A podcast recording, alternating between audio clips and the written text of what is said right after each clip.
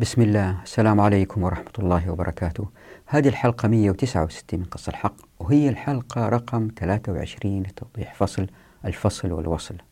توضيح سريع قبل ما نبدأ هذه الحلقة، أنه كان في استفسار عن الخطط الإنتاجية اللي فيها التوثيق المتبادل. هل التوثيق المتبادل هذا بيع وشراء ولا ماذا؟ هذه مسألة إن شاء الله تفصيلية يأتي توضيحها في فصل البركة إن شاء الله بإذن الله. إحنا الآن نتحدث عن العموميات التي تمس الخطط الإنتاجية. كتاب عمارة الأرض في الإسلام ركز على الخطط المكانية، وما راح نوضحها لأنها موضحة في كتاب عمارة الأرض في الإسلام. الخطة الإنتاجية إحنا ماشيين بنتحدث فيها، لكن ما وضحنا كيف تتفاعل الخطط الإنتاجية مع المكانية مع الولائية. هذه لها فصل خاص اسمه فصل الأماكن، واللي عنوانه الفرعي اختطاط أم تخطيط. الخطط الولائية يأتي تفصيلها إن شاء الله في فصل الحكم، وهو الفصل القادم. فلإجابة سريعة على هذا السؤال، هو أنه البيع والشراء فيها وأشهدوا إذا تبايعتم. فاللي بيصير أنه واحد يشتري حاجة من الثانية وتنقطع العلاقة بينهم، هذا يأخذ بضاعته يروح، هذا يأخذ فلوسه. التوثيق المتبادل، لأنه تحدثنا إذا تذكروا عن التكاتف والتكامل في في فصل الشركة، فالخطط الإنتاجية مبنية على التكاتف بين ناس اشتغلوا حتى يوجدوا منتج واحد نهائي. وتتذكروا في فصل الشركة أنه كان في قول للإمام مالك رضي الله عنه وارضاه أنه الشركة لا تصح، هذا أحد الأقوال، إلا إذا كانوا الشركاء في مكان واحد حتى يشوفوا بعضهم إيش بيسووا. وفي أقوال أخرى قالت لا، هذا ليس شرط. طيب الآن إذا كان يبغوا ينتجوا دراجة مثلا، هم جالسين في مناطق مختلفة، يعني بينتجوا في مناطق مختلفة، الدراجة مكونة من قلويزات، مسامير، من أسلاك، من مطاط، من جلد، من قضبان ألمنيوم. فهذه الأشياء كل واحدة تنتج في مكان مختلف، وبعدين تتجمع في مكان واحد. فقد يكون بينهم يعني اتفاق أنه التوثيق المتبادل، أنا أعطيك كذا مسمار في الشهر ونصيبي من البيع كذا. فيتبادلوا هذه المعلومات بالتوثيق المتبادل، ويجوا آخر كل شهر شهرين اللي يكون ويصفوا هذه الحقوق فيما بينهم. ولأن العلاقة مستمرة بينهم لفترة طويلة، ما في داعي أنهم والله أعلم يوميا يبيعوا ويشتروا، لكن يوثقوا هذه التبادلات فيما بينهم. ولا زي ما وضحت، لا تحتاج بالضرورة أنهم يتبادلوا النقد، لكن يقول له أنا لي عندك كذا وإنت لك عندي كذا، وكل فترة وتانية يصفوا هذه الاستحقاقات بالأموال النقدية. وهذا التوثيق المتبادل يمكن يمتد إلى سنة حسب الثقة اللي هي بينهم. طبعا من الأفضل إنتاجيا وحقوقيا إنهم في كل مرحلة يبيعوا ويشتروا بين بعض، لأنه يزداد الفصل بينهم وتزداد حريتهم في الانطلاق. يعني اللي يصنع المقاعد للدراجات هو غير ملتزم بالإنتاج لهذا الشخص الذي يجمع هذه المنتجات ويسوي منها دراجة، يمكن يبيعها لجهات أخرى. فبالتالي هو دائما بيبيع يبيع يبيع يبيع، برغم أنه هو فرد في هذه الخطة المنتجة، أو هو وشركائه جماعة في هذه الخطة المنتجة الكبيرة للدراجة. لكن هذا لا يعني أنه لا يستطيع أن يكون فرد في جماعة أخرى تنتج. فحسب وضعه هو هو شريك مع هذه الجماعة اللي تنتج وما يشتغل مع جماعات أخرى، أو هو بيبيع لهذه الجماعة ويبيع لهذه الجماعة. في حالة أنه بيبيع يشهد إذا تبايع، والشهادة ضرورية حتى المعرفة تشيع في المجتمع، فينجذب الناس نفس الشغلة إذا كان فيها ربح. هذه أهمية الإشهاد، بالإضافة إلى حفظ الحقوق طبعا، وهذا الذي تدفع إليه الشريعة. لكن يمكن بعض الناس يتجاوزوا لأنهم شغالين مع بعض على طول ويعتبروا نفسهم شركاء، سبعة ثمانية مجموعات مثلا، عشر مجموعات، كل مجموعة تشتغل في إنتاج ما، واحد الكفرات، واحد البلاستيك، واحد المقعد، واحد الهيكل، يعني أقصد جماعة مش شرط واحد فرد واحد. فهذه الجماعات تشتغل مع بعض كشراكة عندها، حتى ما يصير اختلاف بينهم، هم بين بعض مع بعض شركاء، فيصير بينهم هذا التوثيق المتبادل. أنا أنتجت كذا كرسي هذا الشهر، هذا أنتج كذا هيكل، هذا أنتج كذا، فيوثقوا هذه التبادلات لأنهم هم شركاء، وهذه خطة إنتاجية واحدة. وبالإمكان أن الخطة الإنتاجية تتكون من عدة خطط إنتاجية، هذه مسائل يأتي توضيحها إن شاء الله في فصل البركة. والآن لإعطاء فكرة عن هذه الحلقة. في الحلقة الماضية كنا تحدثنا عن السيولة والمقومات، والحلقتين اللي قبلها تحدثنا عن ربا الفضل مع ربطها بالمشقة في اختيار الأعمال.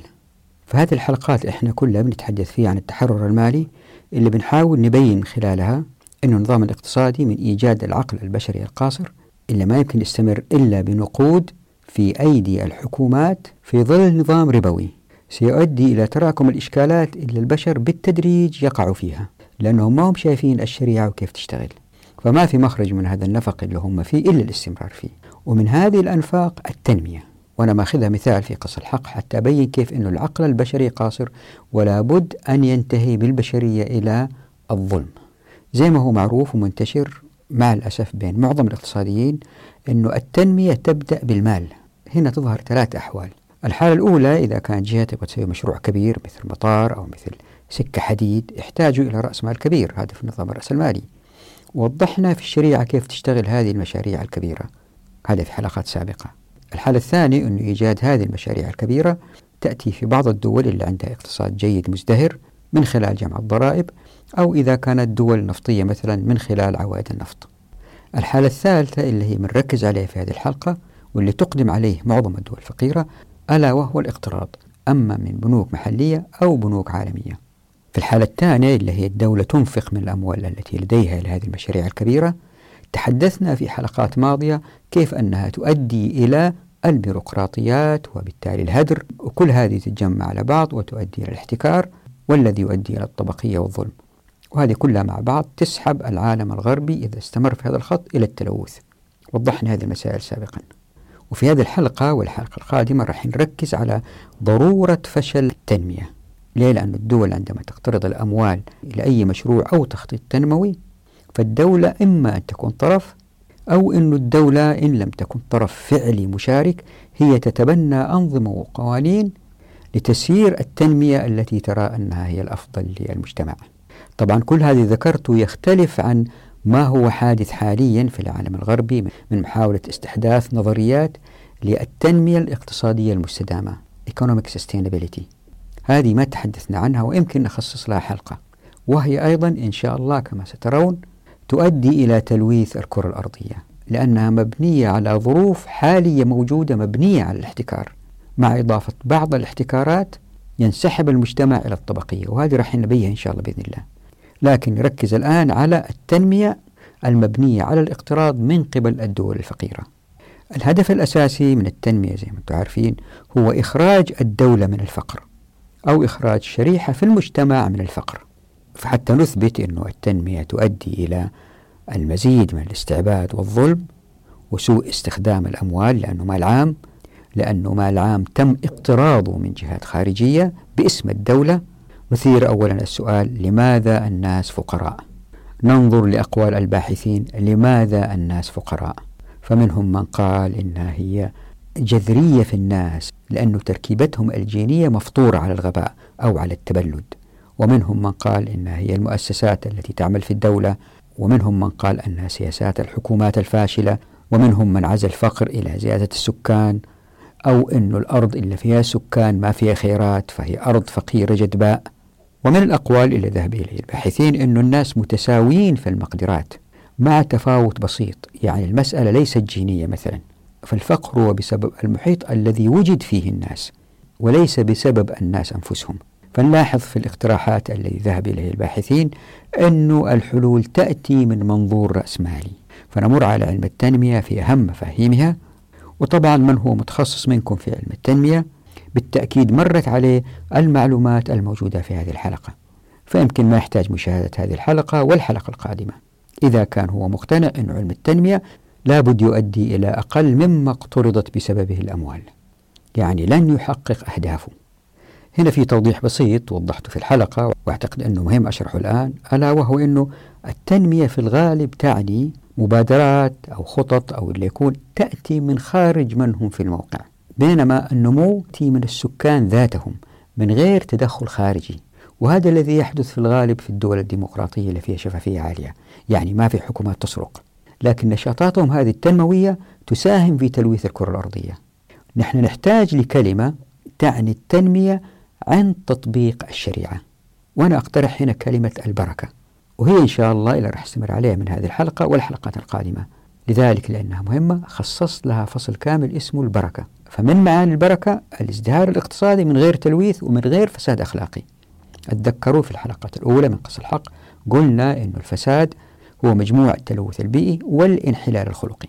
بعد كده بين أنه بعض الباحثين في العالم الغربي أحيانا لهم أقوال سديدة برغم عدم معرفتهم للشريعة، فهم ينتقدوا لكن لا يرون الطريق لأنهم هم نفسهم ما شايفينه. فمن هؤلاء من قال أن فكرة أن التنمية لا تتم إلا بالسلطات أو الجهات التي تمتلك التمويل، بأن هذا وهم، وأن التنمية لابد أن تأتي من السكان أنفسهم. بعد كده نبين ما الذي تؤدي إليه التنمية إن طبقت، فهي في الغالب تؤدي إلى نظم اجتماعية تختلف عن قيم السكان. وأفضل مثال على كده السياحة، فالسياح عندما يأتوا يأتوا من جهات مختلفة كثيرة وقيمهم تختلف ولهم متطلبات. هذا قد يؤدي إلى انزلاق المجتمع، إلى الرذيلة، إلى الدعارة. مثال جيد على كده تايلندا، دبي. بعد كده أبين أنه الطريق إلى التنمية لابد أنها تختارها الدولة، ما في مجال إلا أنها تختار تنمية صناعية أو زراعية أو سياحية أو مزيج منهم، وكل هذه تحتاج إلى أموال وإلى مبادرات وبالتالي إلى نظم. فننظر لسلبيات هذه الاحتمالات المختلفة، يعني تنمية صناعية أو زراعية مثلا. بعد كده نتحدث عن أنه كيف هذه الأموال التي تقترضها الحكومات بهدف التنمية تبدد، جزء منها إن لم يكن معظمها يبدد ولا يستثمر في التنمية. فنتحدث عن السرقات والرشاوي، وأبين أنه في نوع من المؤامرة أحيانا بين الحكومات التي تقترض والمسؤولين في هذه البنوك التي تقرض، وبالتدريج حتى تضعف هذه الدول عن سداد هذه الديون وتتراكم عليها الفوائد، وبالتالي أحيانا تصبح هذه الحكومات تحت إملاءات الدول أو البنوك التي أقرضتها، وبكذا يظهر الاستعباد بين الدول وليس فقط بين الأفراد. وبين أنه أيضا في داخل الدولة الأموال التي تقترض للتنمية سيستفيد منها الأقوى أيضا والأثرى على حساب الفقراء. بعد كده ننظر لتعريف الفقر في علم التنمية، ثم ننظر لأقوال الباحثين لمحيط الفقراء، وهكذا من آراء كثيرة نستعرضها وحاول أقنعكم أنها كلها لن تؤدي للتنمية الحقيقية. هي تنمية زائفة من خلال البهرجة بالإعلانات والدعايات والإعلام وما إلى ذلك، وإنه إن نجحت التنمية في بعض الأماكن هذا سيكون على حساب أماكن أخرى، وفي أفضل الأحوال إن نجحت التنمية في جميع الدولة فهذه الدولة الفقيرة ستصبح في أفضل الأحوال، وهذا مستحيل، مثل الدول الاسكندنافية. والدول الاسكندنافية في حد ذاتها دول بتلوث الكرة الأرضية، يعني حتى إن نجحت التنمية فهؤلاء الذين نجحوا سيساهموا في تلويث الكرة الأرضية. طيب إيش الفائدة؟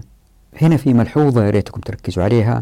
الناس اللي ما شافوا الحلقات السابقة راح تظهر لهم الكثير من الأسئلة اللي أنا ما بحاول أجاوب عليها في هذه الحلقة. فمثلا في هذه الحلقة أقول إنه الفلاحين أحيانا يكونوا مقهورين لأنهم عندما يقترضوا الأموال مثلا لشراء معدات وأجهزة تساعدهم على القفز في الإنتاج، عندما يبيعوا الثمر لن يكون بسعر مرتفع قد يغطي نفقاتهم، وفي هذا قهر لهم. السؤال اللي يخطر على بال أي واحد، طب هذا كلام منطقي وطبيعي، وهذا الشيء يقع أيضا إن طبقنا الشريعة. الجواب هو لا، إنه أسعار هذه الثمار لن تكون بهذا الوضع، لأنه أبواب التمكين مفتوحة في الموارد والموافقات والمعرفة، فيصير في عرف منتشر في المجتمع دائما بأسعار الثمار، فإذا لم تكن جاذبة في الربح لن يقبل عليها الناس، بالتالي يبقى سعرها مرتفع. أول ما سعره ينزل الناس ينفروا من هذا العمل لعمل آخر. وفي تفاصيل كثيرة جدا في هذه المسألة لا أستطيع شرحها الآن، فياريت أي من المشاهدات أو المشاهدين إذا ظهر لهم سؤال كهذا يشاهدوا الحلقة السابقة. طبعا موضوع هذه الحلقة التنمية والفقر والخروج منه يأخذ حلقتين. هذه الحلقة الأولى، فهذه الحلقة مبتورة التتمة في الحلقة القادمة إن شاء الله بإذن الله. والآن إلى التوضيح.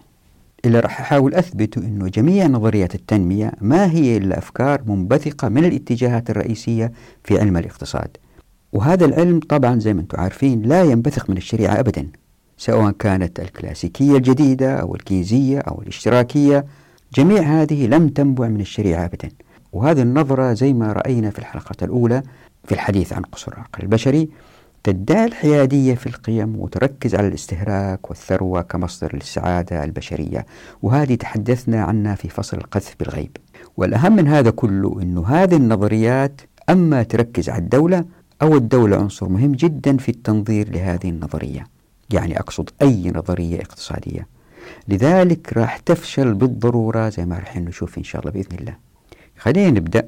ظهر علم التنمية أو ديفلوبمنت بعد طغيان الرأسمالية وبعد ظهور الاستعباد المادي بين من يملكون ومن لا يملكون، فكانت مهمة هذا العلم هو حل مشكلات الفارق الكبير بين الأثرياء والفقراء. فالاعتقاد المسيطر على معظم الباحثين سابقا، لأنهم اعتقدوا أن الديمقراطية تفتح الأبواب للجميع، كان اعتقادهم هو أن الفقراء أصبحوا فقراء لأنهم غير قادرين على النهوض بأنفسهم، يعني ناس عندهم مشكلة. لذلك كانت النظرة الغربية للدول الفقيرة أنها فقيرة لأن الناس اللي فيها لا يستطيعون الخروج من الفقر لنقصهم الثقافي أو العرقي أو حتى العقلي. فالمسألة بالنسبة للباحثين الأوائل هي ليست اقتصادية إذن.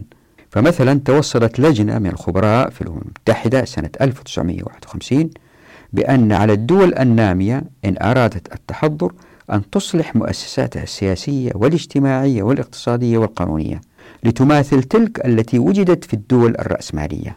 فمثلا في باحث ستان لي يقول إن التنمية لا يمكن أن تتحقق إلا إذا جرت على صورة الولايات المتحدة الأمريكية، عندها ظهر تعبير هو الحلقة المفرغة للفقر، وهذه ظهرت في كتاب معظم المفكرين على التنمية، والتي تعني أن الفقر هو مجموعة دائرية من القوى اللي تتفاعل فيما بينها حتى يبقى البلد فقيرة، يعني في عناصر تؤدي إلى الفقر، ومن هذه القوى أو العناصر زيادة السكان وانخفاض الدخل والمدخرات وانخفاض الاستثمار وانخفاض الصادرات والنمو.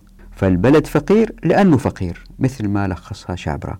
طبعا شابرة جزا الله خير بينتقد ما قالوه، هو ما بيأيد، هو باحث مخضرم وناقشنا بعض أفكاره وحصل على جائزة الملك فيصل في الاقتصاد الإسلامي، لكن أيضا نقدنا بعض توجهاته إذا تتذكروا في حلقات ماضية. يعني هذه النظرة تقول أن الناس فيهم نوع من التخلف والناس بالتالي مختلفين، لكن في باحثين آخرين من نظر للبشر بالتساوي وبالتالي عليه يركز على شيء آخر حتى يبرر ليش في فقر، فبدأوا بالنظر إلى الظروف المحيطة بهؤلاء الناس. ففي باحث مثلا اسمه إريك روس وبين أنه معظم الدراسات عن جذور الفقر والتخلف لابد وأن تقع في إحدى مجموعتين، مجموعة تعتقد أن التخلف هو لأسباب مجتمعية في طبيعتها وبالتالي فهي قابلة للتحسين بتغيير التركيب الهيكلي للمجتمع، ومجموعة ترى أن التخلف نتج عن ظروف خارج سيطرة الإنسان، وأن هذه الظروف مادية وجذرية أو جينية لملامح السكان المتخلفين، يعني هؤلاء المتخلفين ما لهم أمل في التقدم، والسبب هو أن مجتمعاتهم ذات خصائص حضارية ونفسية وعرقية صعبة التغيير، أو لأن بيئتهم تقاوم التنمية الاقتصادية والاجتماعية، أو لأن النمو السكاني يجهد كل محاولة للخلاص من التخلف. هذا السيسي ليل نهار يطبل على هذه المسألة، سكان زايدين، خففوا التعداد السكاني حتى نخرج من التخلف، وما يعرف أن النمو السكاني هو خير كثير إذا كان تغيرت المنظومة الحقوقية إلى مقصوصة الحقوق. لكن هاته هو وأمثاله كيف يفهموا هذا الكلام. يعني في التوجهات هذه اللي ذكرتها اللوم ألقي على الناس وليس على النظام الرأسمالي الذي فرض هذا الفارق، وبالتالي أتى الحل أيضا من منظور رأسمالي. فاستعباد الأغنياء سواء من الدول أو الأفراد للفقراء أدى إلى وضع مؤلم من فقر وجهل ومرض لم يقبله الكثير من المفكرين والباحثين وبعض السياسيين. داخل المجتمع الأغنياء استعبدوا الفقراء، بين الدول الدول القوية تستعبد الدول الفقيرة، هي ما هي فقيرة، هم خلوها فقيرة. عشان كذا حار الكثير من الباحثين عن أسباب هذا التخلف، وطبعا الحل هو إيجاد أبحاث، وعندما تأتي الحلول من الأبحاث هي أيضا باللجوء للعقل البشري القاصر، يعني دون اللجوء لأحكام الله سبحانه وتعالى.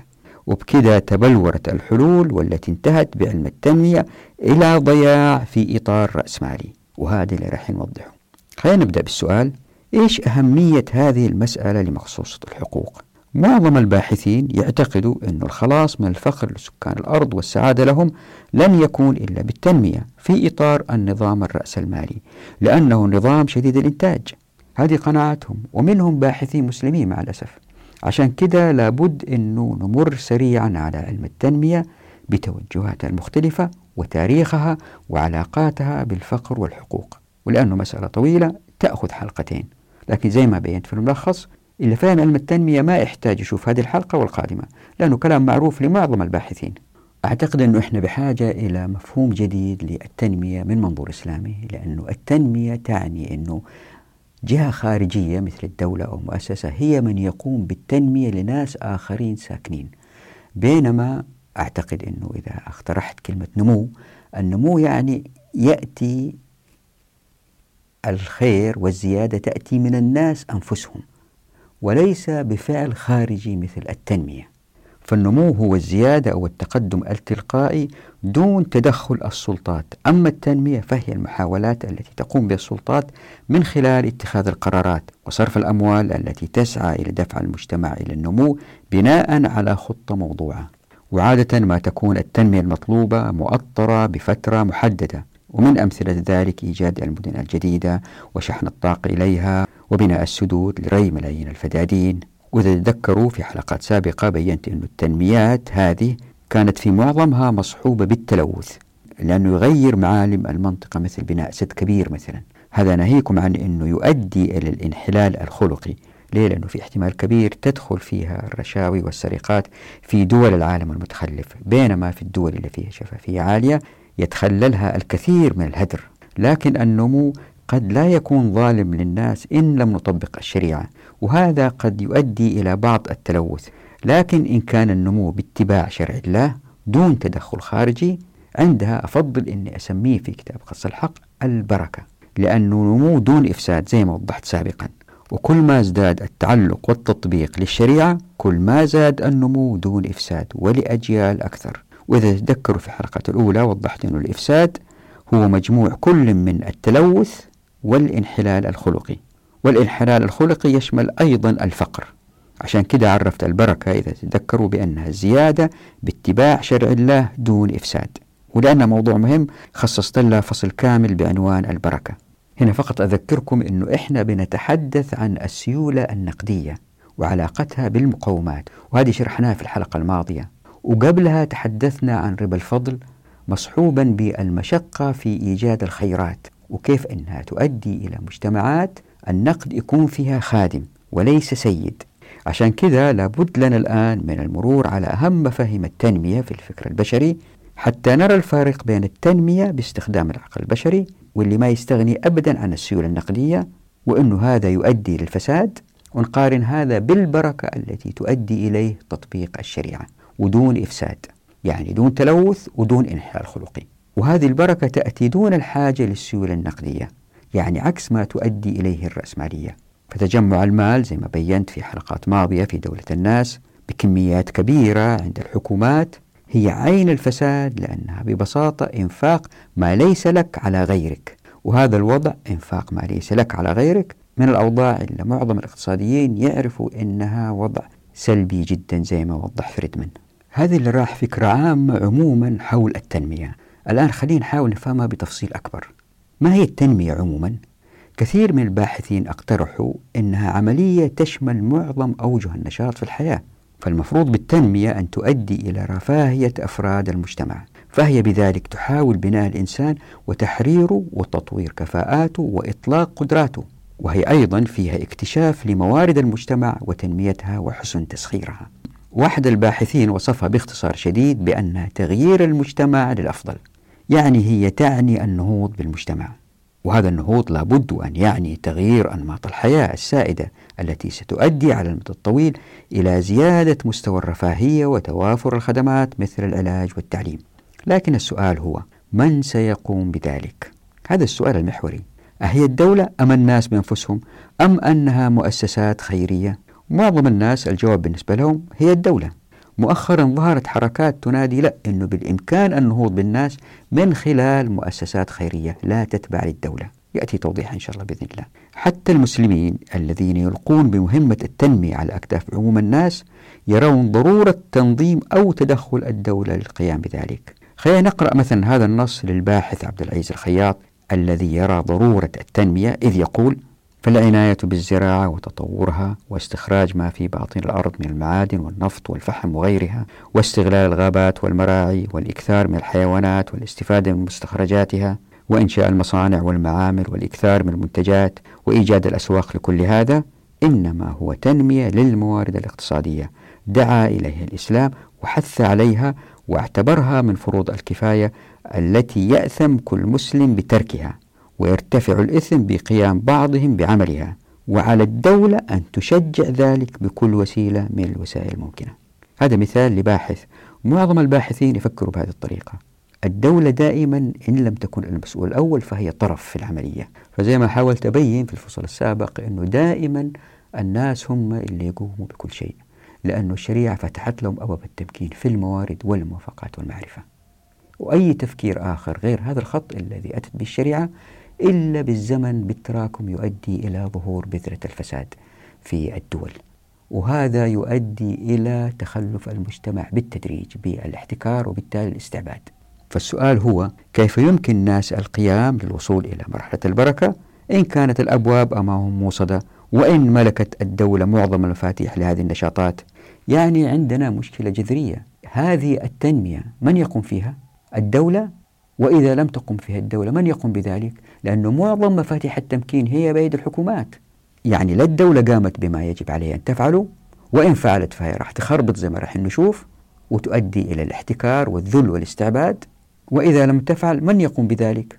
في بعض الباحثين الغربيين يبحثوا بصدق واجتهدوا لكنهم ضالين، لأنه ما شافوا الإسلام، لكن هم بيحاولوا وأحيانا يضعوا أصابعهم على النقطة الصح. فمثلا الباحث ستان بوركي بيقول إنه من أهم أسباب فشل محاولة التنمية هو الاعتقاد الزائف بين المسؤولين والباحثين بأن التنمية لا يمكن أن تتم إلا بمعاونة الدولة والمنظمات ذات المقدرة المالية والتقنية. يعني هذه خدعة كبيرة، إنه التنمية ما تتم إلا بواسطة الدولة أو مؤسسات تعاون الناس في الموقع، لدرجة أن السكان نفسهم بدأوا بتبني هذا المعتقد وأصبحوا اتكاليين على غيرهم، وبكده هم جالسين يستنوا المؤسسة اللي راح تعلمهم وتطورهم وبالتالي تجلب لهم الغنى والسعادة. يعني الاعتقاد بأن التنمية لا تكون إلا من خلال السكان أنفسهم، وأنهم هم الذين سيتمكنون من معاونة أنفسهم لإحداث التغيير في مجتمعاتهم لم تكن نقطة الانطلاق في برامج التنمية. وهذه الطريقة في التفكير اللي تعتمد على الدولة أنتجت وسائل تنموية ذات طابع اتكالي. عشان كده الإجابة المتوقعة ممن يؤمنون بعلم التنمية هو أن الدولة ستقوم بذلك من خلال التنظيم والإنفاق. مسألة التنظيم هذه سيأتي بحثها في فصل الموافقات. يعني التنمية لن تأتي بتنظيم الدولة، ولكن يؤدي هذا إلى نتائج عكسية، هذه إن شاء الله نوضحها في فصل الموافقات بإذن الله. لكن الآن خلينا نركز على إنفاق الدولة. هل إنفاق الدولة في التنمية أفضل، أو إذا بقيت الأموال في أيدي الناس ولم تذهب للدولة أصلا هو الأفضل؟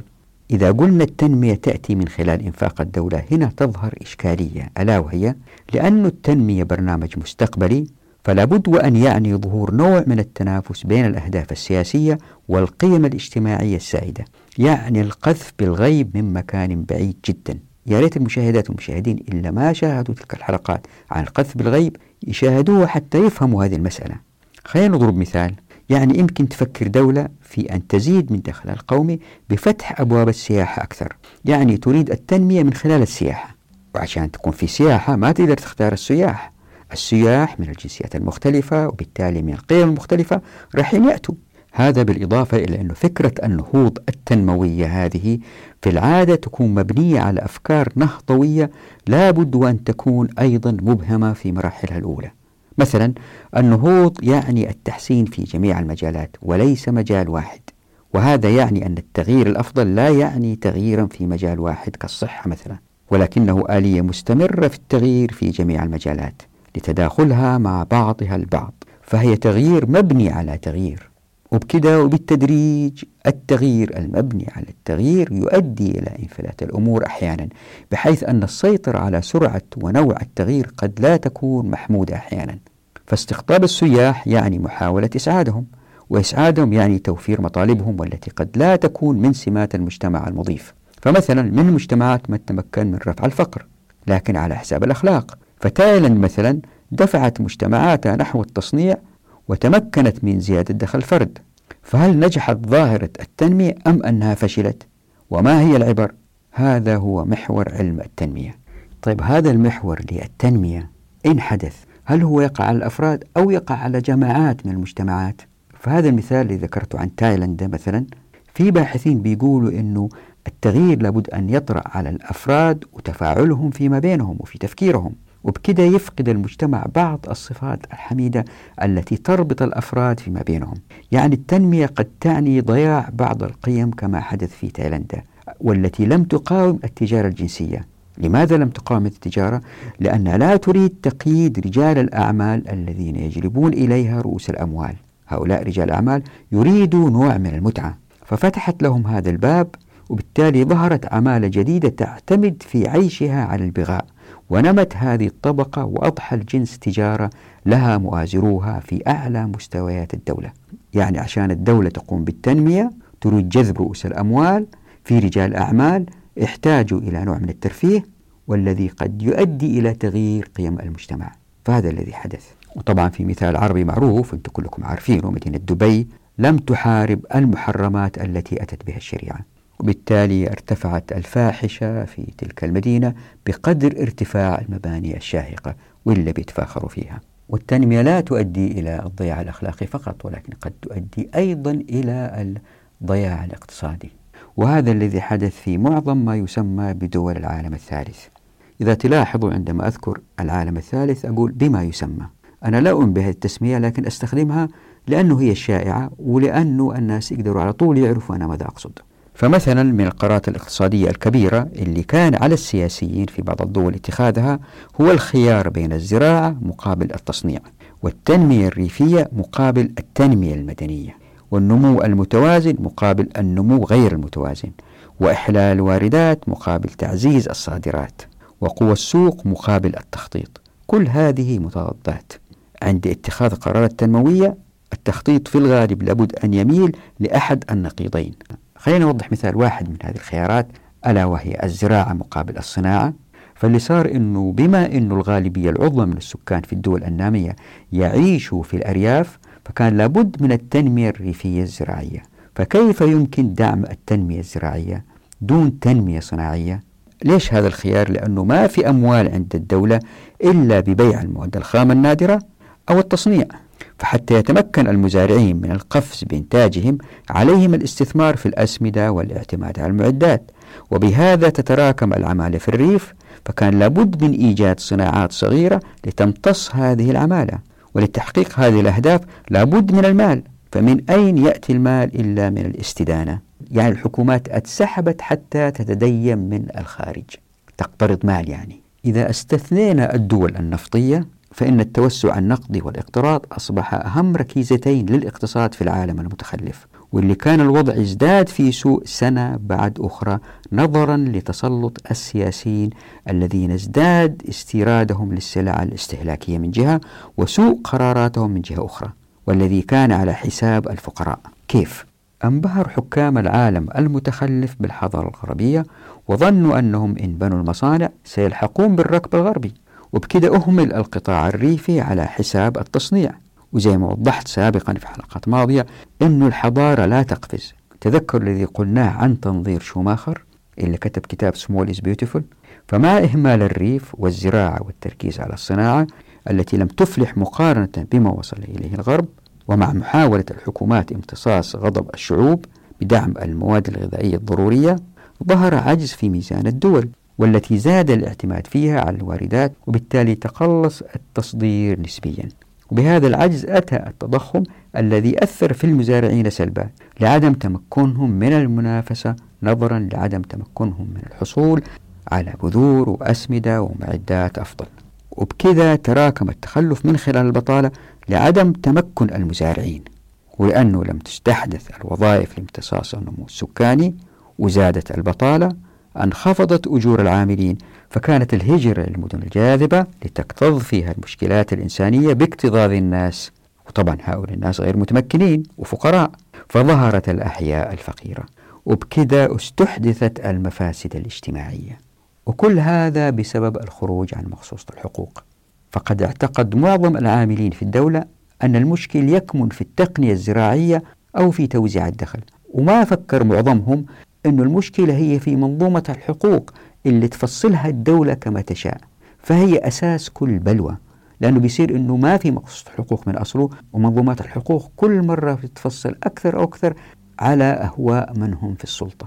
طبعا زي ما أنتم عارفين أنه في كثير من الحكام الحكومات استدينوا من دول أخرى، إذا ما عندهم نفط ما عندهم موارد استدينوا من بنوك حتى يقوموا ببرامج تنموية، لأنه القناعة المنتشرة هي أنه التنمية صعبة من غير أموال. فزي ما أنتم عارفين منه أهم أسباب الاستدانة في دول العالم الثالث المتخلف هو الخطط الإنمائية واللي بدأت في الخمسينات من القرن الماضي.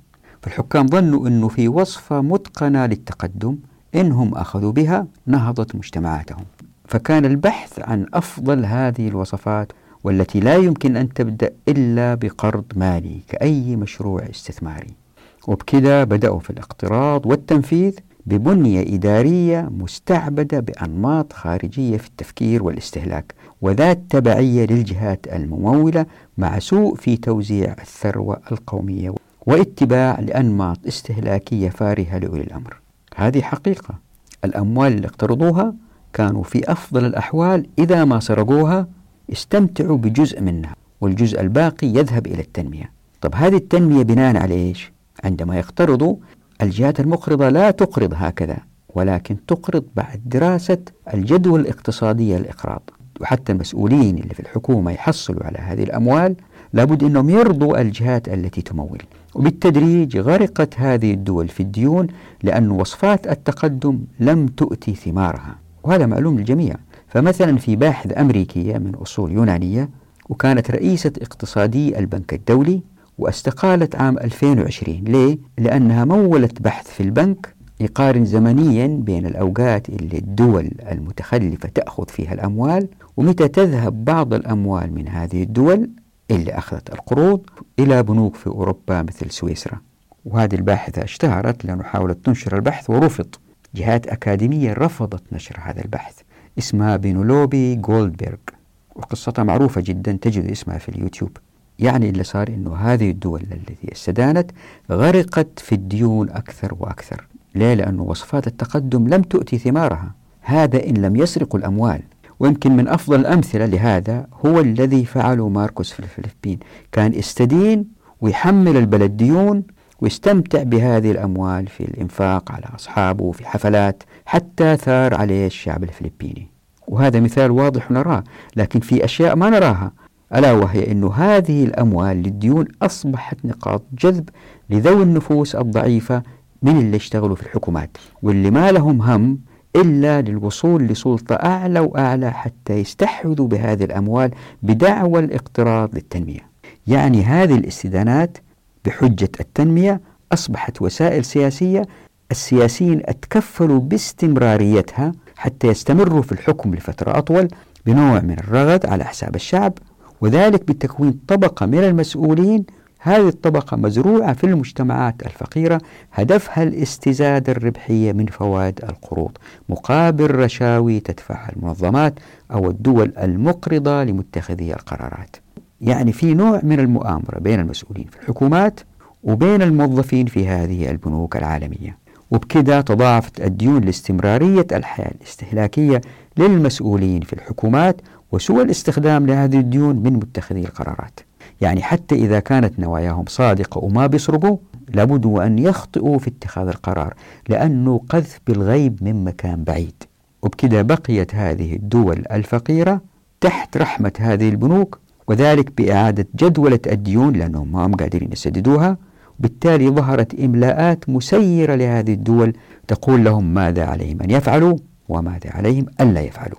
صار في احتناك، تذكروا الحديث عن الاحتناك في حلقات سابقة، الشيطان يحتنك بني آدم، نفس الشيء هنا، احتناك من خلال تغيير مقصود الحقوق إلى منظومات حقوقية أدت إلى أنه هؤلاء المسؤولين بالأهواء ولجهلهم، وحتى إن كانوا علماء في الاقتصاد وفاهمين في التنمية لأن قرارات هي قذف بالغيب مكان بعيد ستخطئ لا محالة. هذا أدى إلى احتناك هذه البنوك اللي هي تحت إمرة السياسيين الغربيين للتحكم في السياسيين في العالم المتخلف.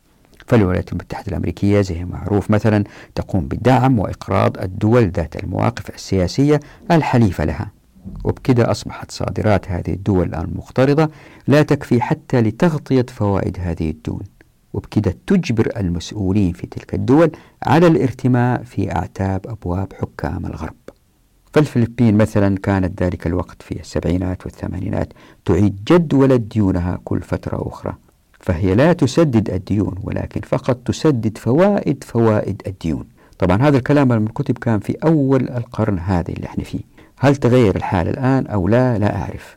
حتى إن تغير الأفضل فهو وضع أفضل من السابق، لكن لن يرتقي إلى ما يمكن أن يحصل عليه المجتمع الفلبيني إن طبق مقصوصة الحقوق، حتى إن لم يكن مسلم.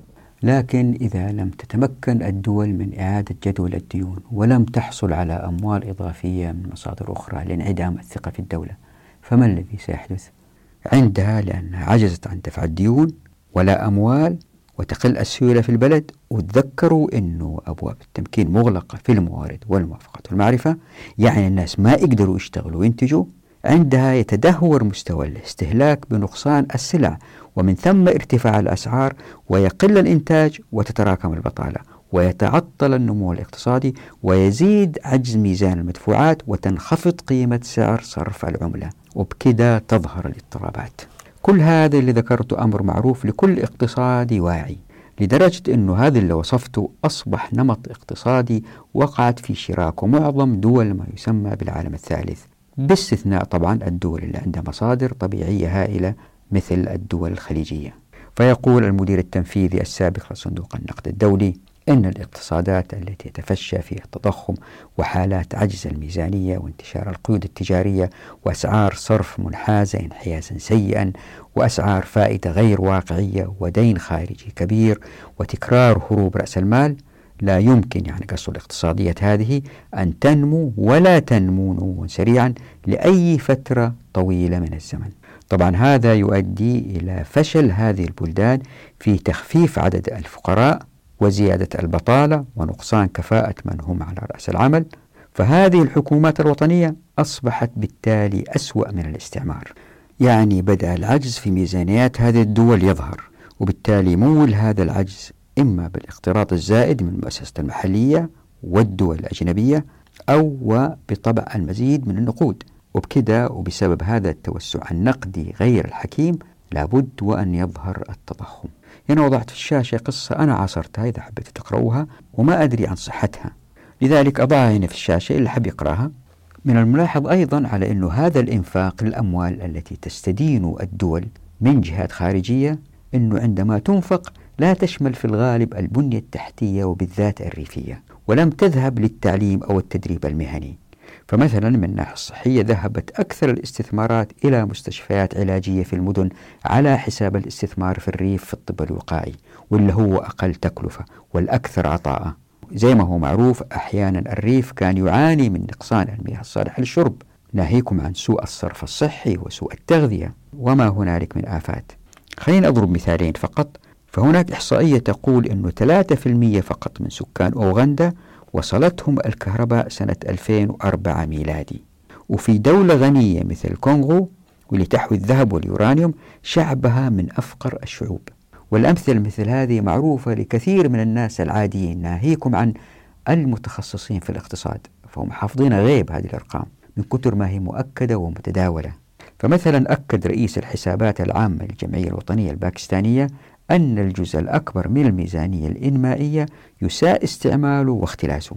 ومن الأمثلة على ذلك انهيار الأبنية الحكومية لعيوب في إنشائها بعد عدة سنوات من إنشائها، وتداعي الطرق بعد هبوب عاصفة واحدة، وتحول آليات السكك الحديدية إلى خردة دون أن تستعمل، وبيع الواردات إلى جهات أخرى قبل وصولها إلى باكستان، وإعفاء أصحاب النفوذ من سداد القروض الكبيرة التي قدمتها لهم البنوك المؤممة. ويستنتج الباحث شابرة من مثل هذه الأمثلة أن هذا المستوى الكبير من الفساد سائد لا في باكستان فحسب، بل أيضا في جميع البلدان الإسلامية الأخرى عمليا. وأفضل مثال على هذا اللي شايفينه هذه الأيام في مصر. هذا السيسي جالس اقترض وطبعا بيبني منشآت، لكن المال الذاهب للمنشآت أقل بكثير من المنشآت التي نراها، ومو مقصر مع الشعب، فارض عليهم ضرائب، وأبواب التمكين كلها ليست مغلقة فحسب، لكن أيضا الأعمال اللي يمكن يقوموا فيها الناس بيعطيها للعسكر.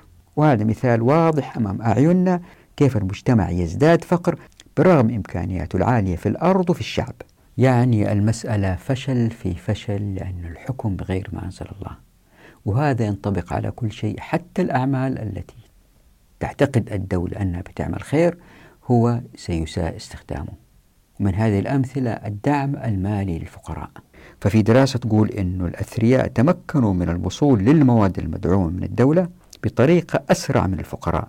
ففي المغرب مثلا في سنة ألف وتسعمئة وأربعة وثمانين ميلادي وصل إلى الفقراء ستة عشر بالمئة من الإعانة للأغذية المدعومة السعر من قبل الدولة، والباقي طبعا لم يصل إليهم. حتى المعونات الزراعية فقد وصلت لأيدي كبار المزارعين الذين ازدادت ممتلكاتهم بسبب دعم الدولة. والمنطق يسري أيضا على الصناعات التي قامت بها الدول النامية بسبب الفساد والاستغلال.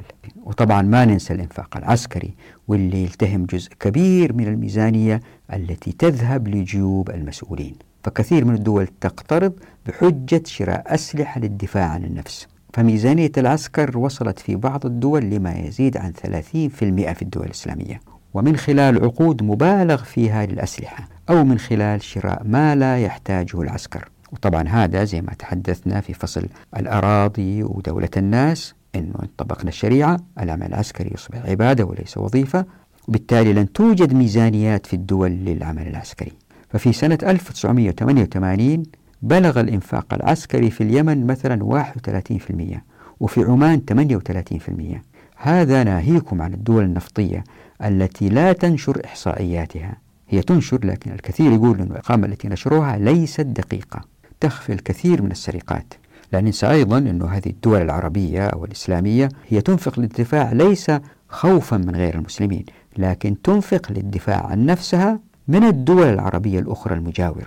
فالخلافات المفتعلة بين الجيران بسبب التدخل الأجنبي وصغر عقول الحكام وخوفهم على الحكم أدى لضياع ثروات الأمم بين أيدي هؤلاء. الواحد إيش يقول عليهم؟ يعني الواحد إذا نظر لتاريخ العالم الإسلامي في حقبات تجمع فيها حمقى في الحكم، إحنا الآن نعيش فترة من هذه الفترات. وطبعا إذا أضفنا لهذا نفقة المباحث والاستخبارات والشرطة العسكرية وما شابه المؤسسات، والتي ما وجدت إلا لحماية الحكام، الواحد إذا جمع كل هذا يوقن أن هذه النفقات تزيد عن نصف دخل المجتمع أحيانا دون مبالغة. مسألة أخرى ما ننساها أن القروض التي تأخذها الدول الفقيرة عادة ما تكون محملة بشروط سياسية تضع الدول المقترضة في وضع يفقدها المقدرة على اتخاذ القرار الملائم لشعبها.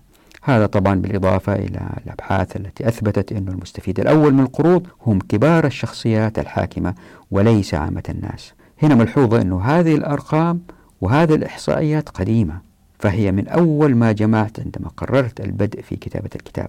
طبعا لم أكترث لتجديد هذه الإحصائيات، لأن الكل يدرك أنها زادت سوءا بتقادم الزمن زي ما مر فينا في الحديث عن العلماء. خلينا نعطي مزيد من الأمثلة اللي تبين كيف أن الدولة إذا تدخلت لابد أن تكون النتائج سلبية. فمثلا إذا الدولة تدخلت في الصناعة فهي إما أن تمتلك المصانع أو أن تشارك بامتلاك جزء منها، لذلك فهي عادة ما تدعمها بالتمويل وبالحماية الجمركية وإعفائها من رسوم استيراد السلع الأولية. يعني الصناعة اللي هي الدولة بتمتلكها وتشارك فيها بتعطيها أفضلية على الآخرين في السوق.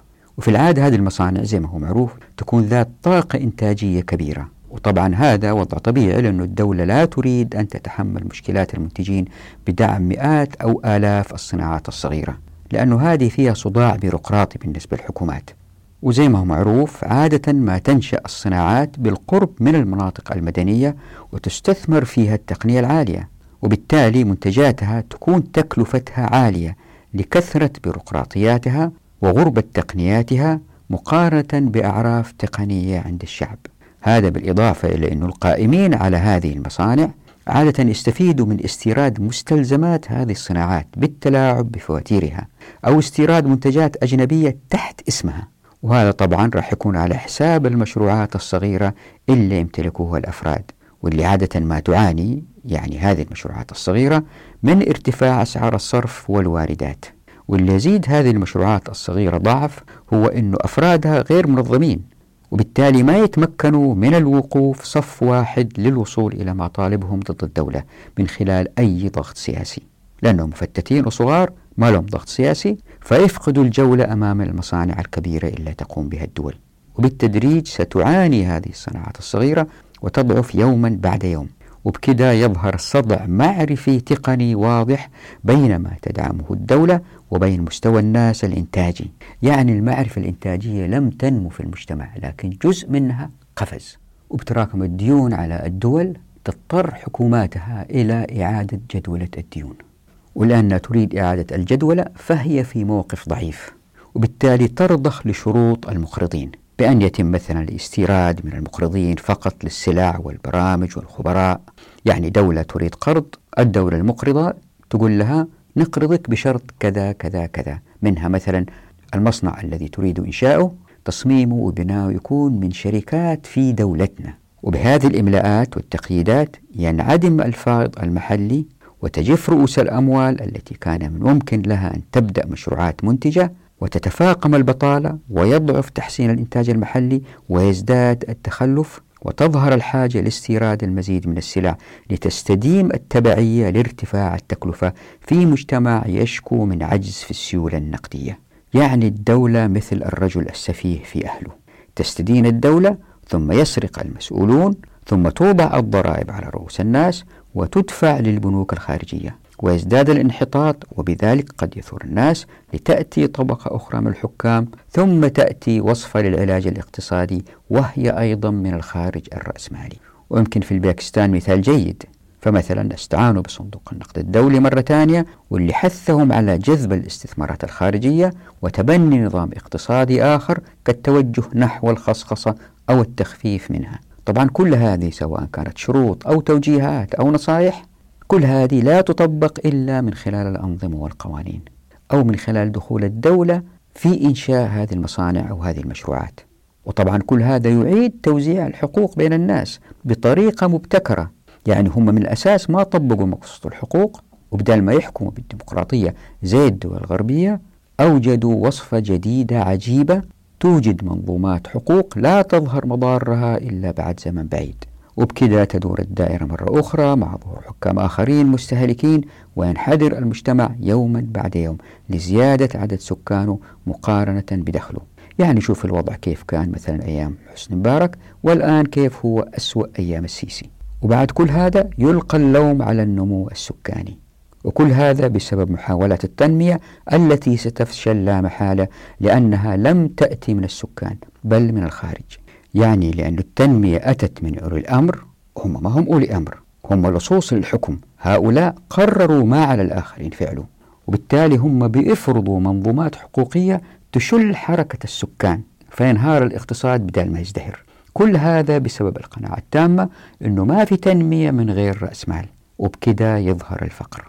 يعني الفقر باختصار ليس بسبب بلادة السكان أو تركيبة مجتمعاتهم القاصرة أو أراضيهم الجدبة، بل هي بسبب تراكمات قهرية سلبتهم إرادتهم وموارد مواطنهم، وفرضت عليهم قرارات فوقية من حكامهم الجهلة.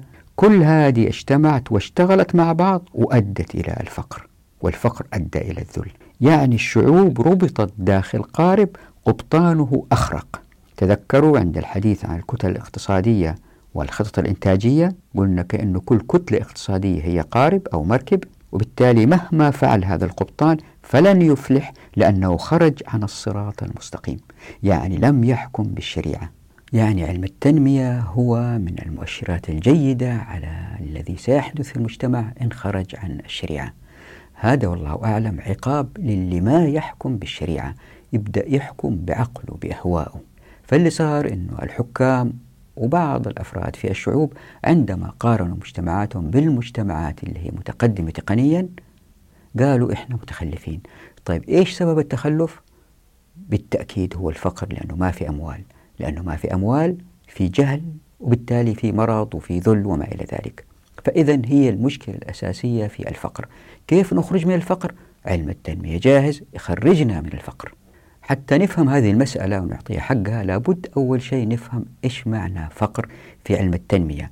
طبعا يأتي إن شاء الله بعد حلقتين يمكن تعريف الفقر في الشريعة في الحديث عن الزكاة، لكن الآن خلينا نتحدث عن الفقر كيف عرفوه المهتمين بعلم التنمية، بعد كذا نكمل النقد لعلم التنمية.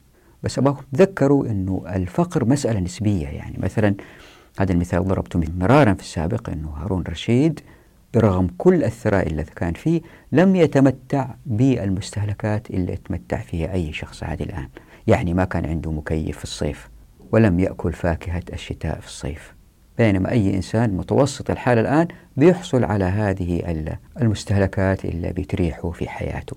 زي ما قلت سابقا أنه في باحثين في العالم الغربي يحاولوا البحث عن الحقيقة وباجتهاد، لكن لأنهم ما هم عارفين الشريعة فهم في ضلال. الباحث رحنيمة انتقد التعريف السائد للفقر بأنه فقدان المقدرة على الشراء، فهو بيقترح إلى أنه التعريف الأدق لابد وأن يختلف من مجتمع لآخر، فالفقر لم يكن يعرف بأنه عكس الغنى، بل قد يكون الفقر بسقوط الشخص من مكانته الاجتماعية مثلا، أو فقدانه لعمله، أو فقدانه لحماية جماعة بالطرد من قبيلته، أو بتعرضه لفضيحة في شرفه، أو إهانته في العلن. وأضاف أنه الفقر على مستوى الدول هي فكرة حديثة لم تكن موجودة، فهو بيقول أنه مجرد قياس الدول بالنسبة لإنتاجها السنوي العام مقارنة بدخل الفرد فيها جي إم بي ونعت الدولة بعد ذلك بالمقارنة بأنها فقيرة، هذه فكرة جديدة تم ابتداعها كما يقول. ففي المجتمعات غير الصناعية لم يكن الفقر سمة للدولة والمجتمعات ولكن لبعض الأفراد، وأن هذه السمة لا تعكس مقدرة شرائية فحسب ولكن تعكس وضعا اجتماعيا، إلا أن الفقر الآن أصبح سمة توصم بها الدول أيضا وليس الأفراد فقط، وتعكس المقدرة المالية للفرد أو المجتمع. اتذكروا الحديث المربينا عن الكتلة الاقتصادية. وبكده في التفكير الغربي التنموي أصبح الرابط بين دخل الفرد المادي ومقدرته الشرائية أصبحت هي المقياس الأساسي للفقر. فمثلا وضع خط للفقر لمن يقل دخلهم عن دولار واحد يوميا في الدول غير الصناعية، أما في الدول الصناعية فقد كان الرقم في التسعينات من القرن الماضي هو أربعة عشر فاصلة أربعة دولار يوميا.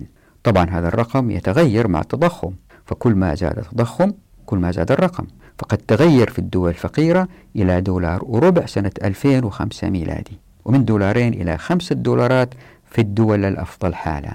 ولأن الفقر أصبح سمة توصف بها المجتمعات بالضروري بالنسبة للباحثين، لأنه هذا يعتبر مرض آفة، يعني الفقر لابد من استحداث مؤشرات لقياس هذه الآفة. فمن هذه المؤشرات مثلا ما وضعه برنامج التنمية في الأمم المتحدة يو إن دي بي باسم مؤشر التنمية الإنساني إتش دي آي، وهذا المؤشر يعتمد على قياس ثلاثة متغيرات هي الصحة بإيجاد متوسط عمر الإنسان في مجتمع ما، والتعليم من خلال نسب المتعلمين في ذلك المجتمع، والدخل المادي للفرد بحسب الدخل القومي للدولة مقسوما على عدد سكانه يعني جي دي بي. وفي آراء عاطفية تنادي بأن الفقر هو ابتكار الحضارة الإنسانية، فالفقر ليس امتلاك القليل من الموجودات، فسكان المجتمعات قبل الثروة الصناعية لم يمتلكوا الكثير من المصنوعات التي نعرفها اليوم وليسوا بفقراء.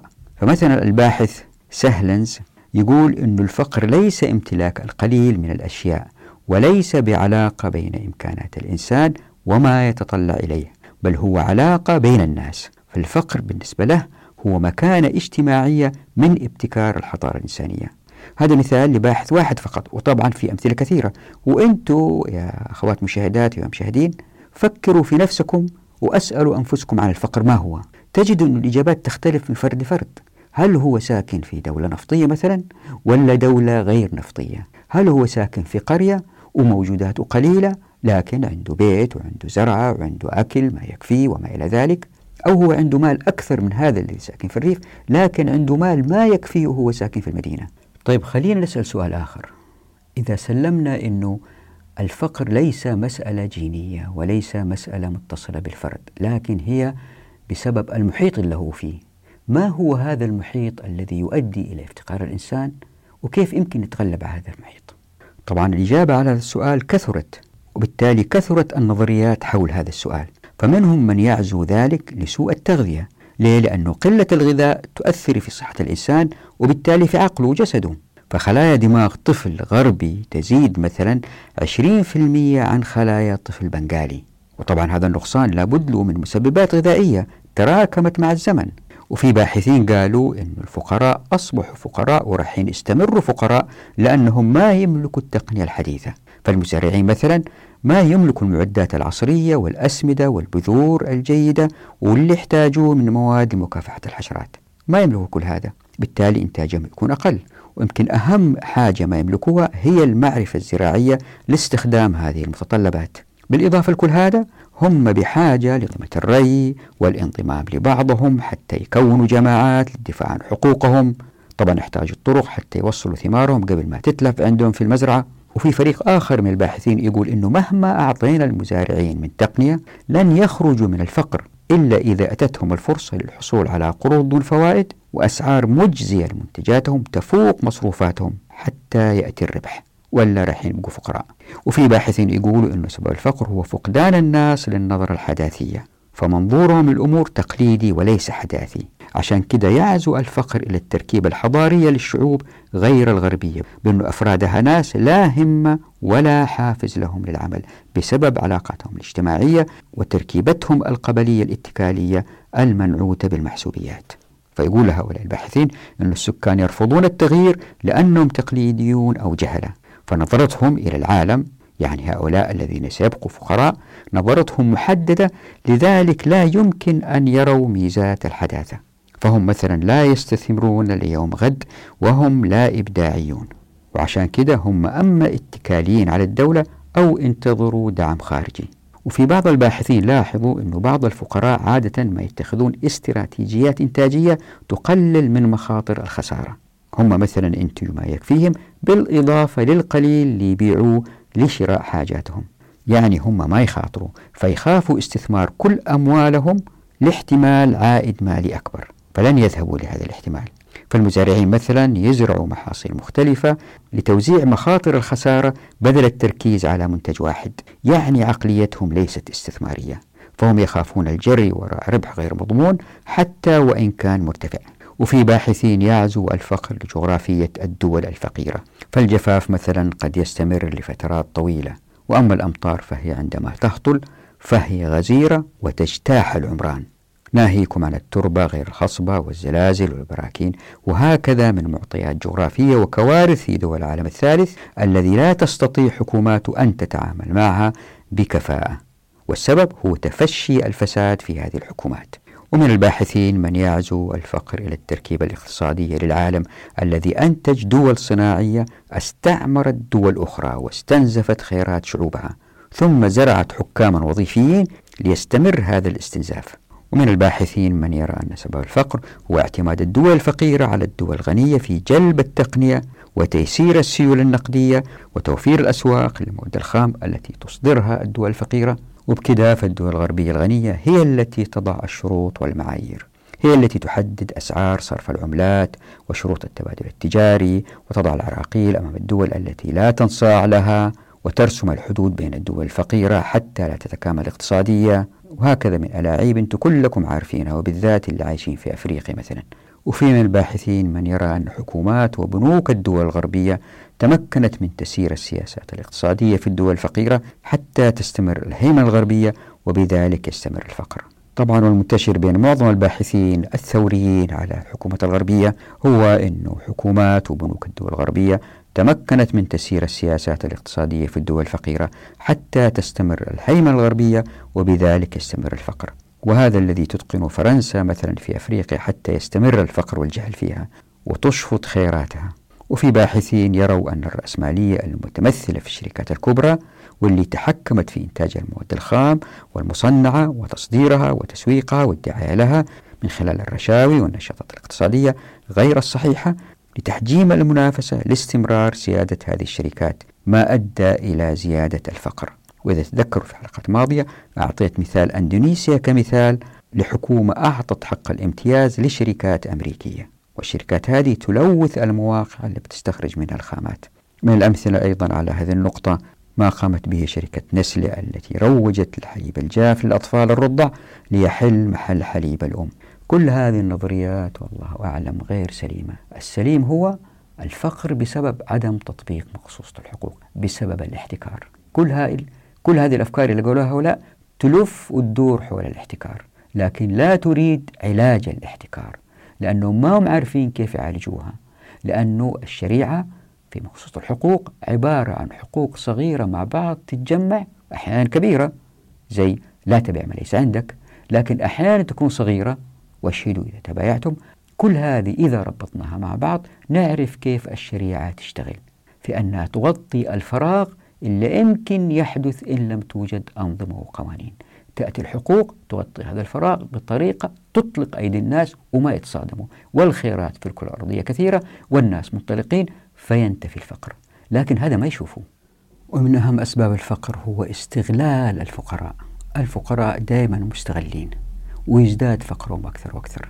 فبعض الفقراء ما يستطيعوا مجابهة متطلبات الحياة، واحد مثلا يزوج ابنه أو يحتاج شراء جهاز لجني المحصول ونحو ذلك، عندها اضطروا للاقتراض بأرباح ربوية تنهكهم، ولأنه ما قدروا الأمور صح ما يكون عندهم فائض مالي لاستثماره، ومن هؤلاء من لن يتمكن من سداد دينه وبالتالي يفقد أرضه اللي رهنها. طبعا ما ننسى نضيف لهذا القهر اللي يلاقوه الفقراء في حياتهم. مثلا هم يحتاجوا معدات زراعية أو أدوات صناعية أو مستلزمات معيشية، كل هذه وأمثالها تباع لهم بأسعار مرتفعة مقارنة باللي انتجوه من خدمات أو محاصيل. فمثلا لعدم تمكن الفقراء من خزن محاصيلهم الزراعية يتم استغلالهم لتباع منتجاتهم بأرخص الأسعار، هذا مثال. وفي باحثين آخرين يروا أن الفقر هو مصير محتوم على كل شعب تفكيره لا عقلاني وتركيبته السياسية لا ديمقراطية، وهذا وضحناه سابقا. وبكذا كثرت الكتب عن الفقر وأسبابه، وزي ما راح تشوف إن شاء الله وراح نثبت إن شاء الله بإذن الله أنه الفساد سواء كان تلوث بيئي أو فقر يؤدي إلى انحلال خلقي، وسواء كان للأفراد أو للدول هو عقاب محتوم على كل من خرج عن شرع الله. يعني المجتمعات التي لا تطبق مقصود الحقوق هذا عقابها. لذلك دائما أقول إحنا نحتاج للتوعية، فكل ما وعينا الأفراد والمجتمعات بحقوقهم في الشريعة كل ما اقتربنا من تغيير حال الأمة. فيمكن لاحظتوا أن جميع هذه المؤشرات للفقر والتعليلات للفقر تعتمد على تقبل نظام الدولة المعاصرة والتي تمنع الناس من الوصول للخيرات، وبكذا ينتهي مصير الأفراد بمصير الدولة التي زاغت بسبب حكام فاسدين. وفي العالم الغربي لأنه ما طبقوا الشريعة بدأوا من زمن بعيد بتلويث الكرة الأرضية ولا زالوا مستمرين. يعني الفقير صار فقير بسبب تقييده ومنعه من الترحال ومنعه من الحصول على الموارد ومنعه من إحياء الأرض، كل هذا المنع أدى للتقييد، وبالتالي بالتأكيد هذا الفرد المقيد سيصبح فقير، وبالتالي كل المجتمع يصير فقير، والطبقة الحاكمة تعيش على هؤلاء الفقراء أو على الموارد اللي هي في أرض هؤلاء الفقراء. وهذا عقاب والله أعلم بسبب الخروج عن الشريعة. أما إن طبقنا الشريعة زي ما رح نشوف إن شاء الله في الحديث عن الزكاة، وهذه تأتي بعد حلقتين أو ثلاثة، فإن للفقر تعريف آخر لا يرتبط إلا بمقدرة الفرد في بيئة تعطيه كل مفاتيح التمكين. يعني شتان بين نظرتين. طبعا الموضوع ما انتهى، هو موضوع متصل، نكمل إن شاء الله في الحلقة القادمة عشان نفهم الفقر بالتنمية. في هذه الحلقة فهمنا ما هو الفقر في منظور العالم الغربي، وكيف أنه كل هذه التعاريف تبعد المسألة عن تمكين الأفراد دون أنظمة وقوانين من الحكومات، لأن الأنظمة والقوانين في جميع الأحوال تقيد، وإن حاولت هذه الأنظمة والقوانين أنها لا تقيد وتطلق الناس، الناس راحين يتصادموا، لأنه في حركيات في الشريعة تمنع الناس من التصادم. هذه الحركيات إذا ما طبقوها وأوجدوا أنظمة وقوانين تطلق الناس سيؤدي هذا إلى مجتمعات يظهر فيها الظلم والفقر. في الحلقة القادمة إن شاء الله نربط بين التنمية والفقر. نراكم على خير، في أمان الله ودعواتكم.